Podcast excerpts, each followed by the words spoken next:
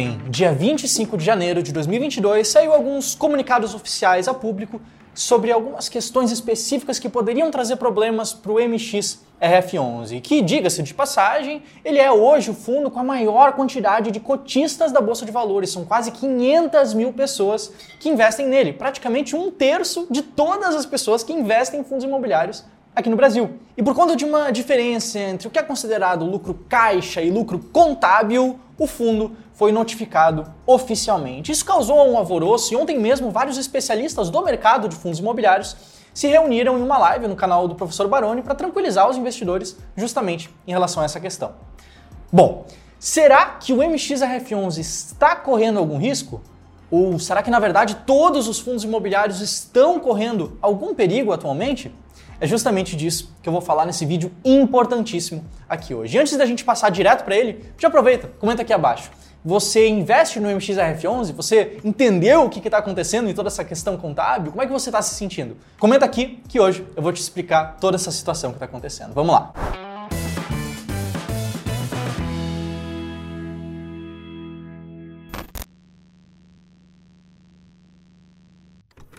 Bom, vamos começar do começo.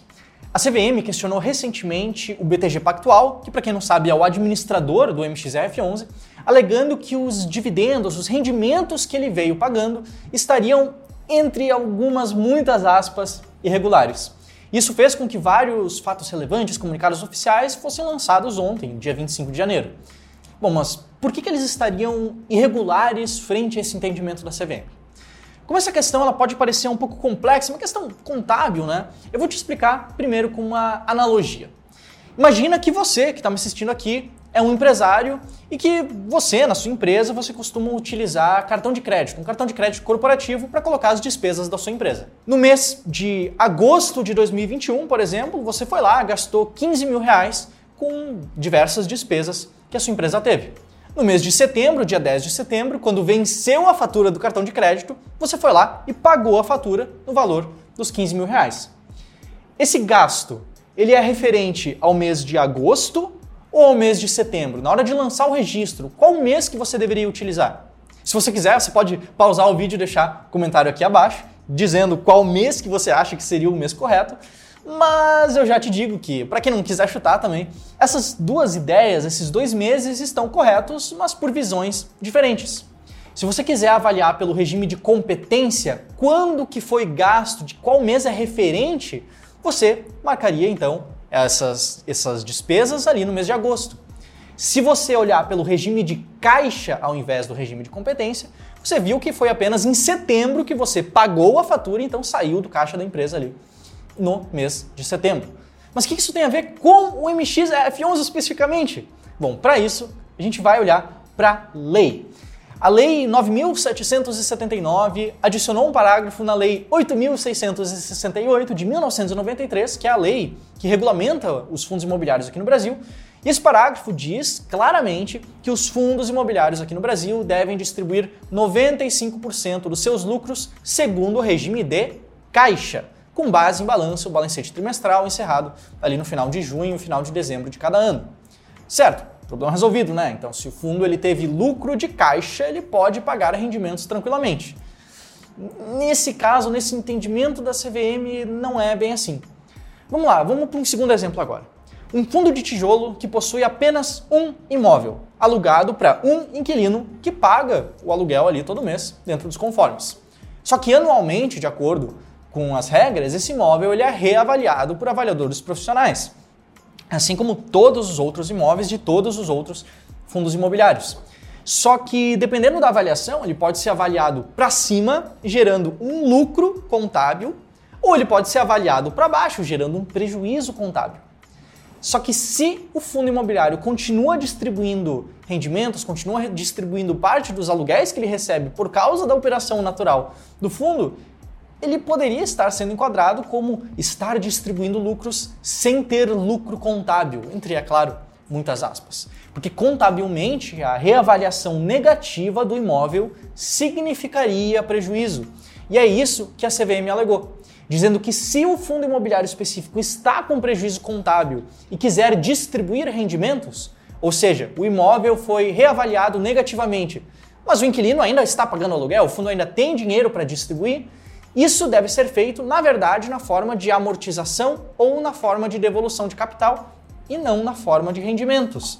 Só que o próprio BTG Pactual, em resposta ao órgão regulador, alegou que isso vai contra a lei. Isso vai contra a lei que eu acabei de te falar, que diz que os rendimentos devem ser apurados segundo o regime de caixa. Então, o que, que você acha que estaria mais correto nessa história toda?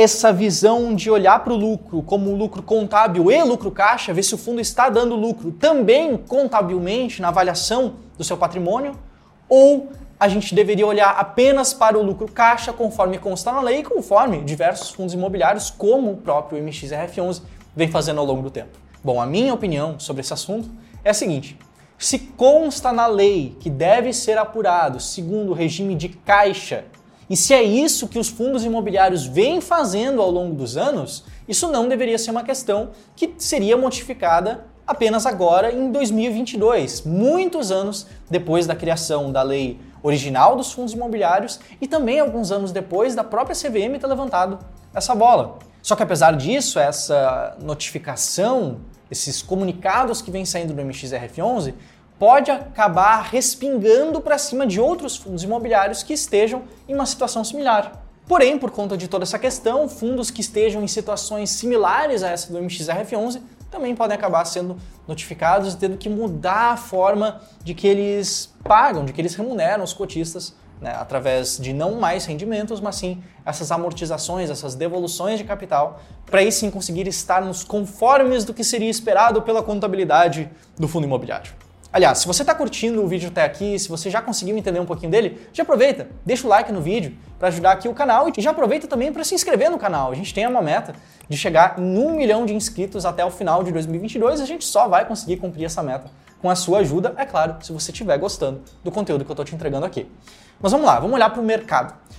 No momento que eu estou gravando esse vídeo, o MXRF11 está com uma queda acumulada de praticamente 1,5%. Uma queda, inclusive, um pouco engraçada, porque abriu o mercado caindo muito, muito provavelmente os investidores desesperados que sequer entendiam completamente a situação do fundo e depois foi lentamente retomando e está agora em cerca de 1,60% abaixo.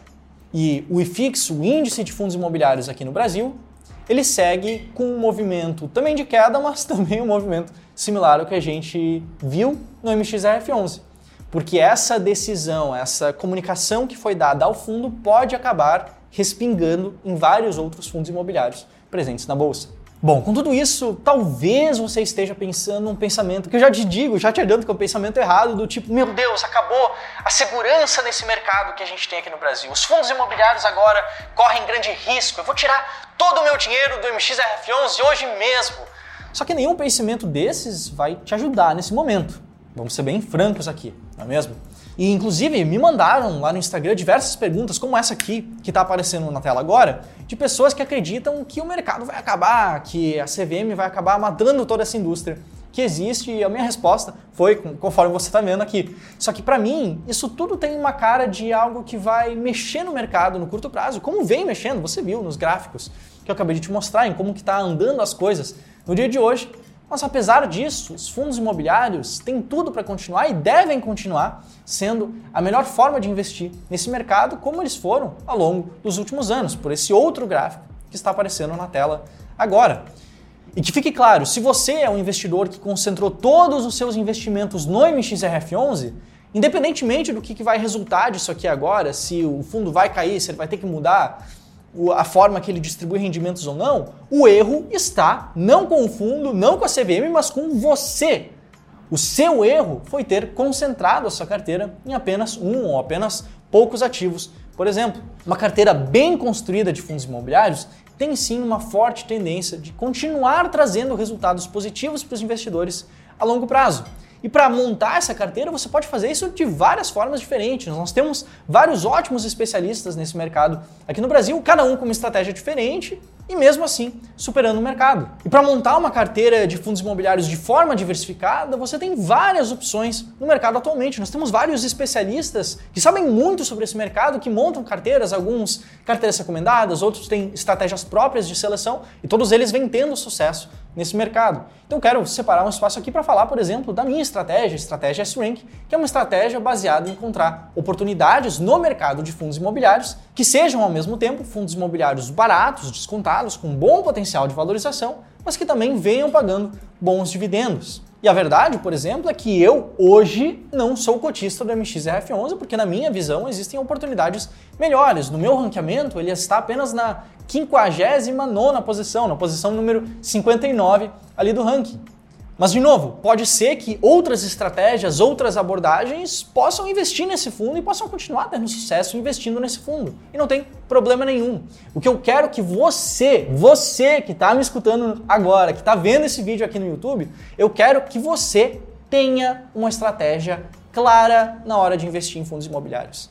Que você acabe com toda a subjetividade que existe no seu processo de tomada de decisão. Eu quero que você invista com clareza tá certo? E se por acaso você quiser aprender um pouco mais sobre a minha estratégia, especificamente para investir em fundos imobiliários, que no passado conseguiu trazer resultados bem interessantes frente à média do mercado, conforme esse gráfico que está aparecendo aqui na tela, rapidamente você pode clicar no link aqui abaixo na descrição, no comentário fixado, para acompanhar uma aula que eu separei há pouco tempo atrás, falando justamente um pouco mais da minha estratégia, como é que funciona, alguns casos específicos. Enfim, uma aula que eu tenho certeza que vai te ajudar na sua jornada enquanto investidor. Mas vamos lá, o que, eu estou dizendo basicamente aqui é o seguinte: isso tudo que está acontecendo não deve te fazer fugir do mercado de fundos imobiliários.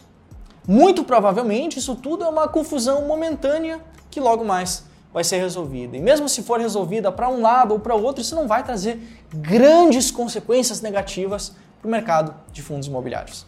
E esses produtos, os FIIs, eles seguirão sendo, sim, uma forma excelente de você poder diversificar o seu patrimônio investindo em imóveis, investindo no mercado imobiliário aqui do Brasil. Beleza? Tamo junto? Bom, se você ficou com interesse de conhecer um pouco melhor sobre a minha estratégia de seleção de fundos imobiliários, vai ter um link aqui na descrição, aqui um link no comentário fixado. Se você ficou com alguma dúvida ainda sobre esse assunto, aproveita, me manda lá no meu Instagram, @josé_v_schmidt, que eu estou tirando várias dúvidas sobre esse assunto e sobre outros assuntos relacionados a fundos imobiliários também. Tamo junto? Bom, eu te vejo aqui no canal do Clube do Valor no próximo vídeo sobre fundos imobiliários. Um abraço, até mais, tchau, tchau!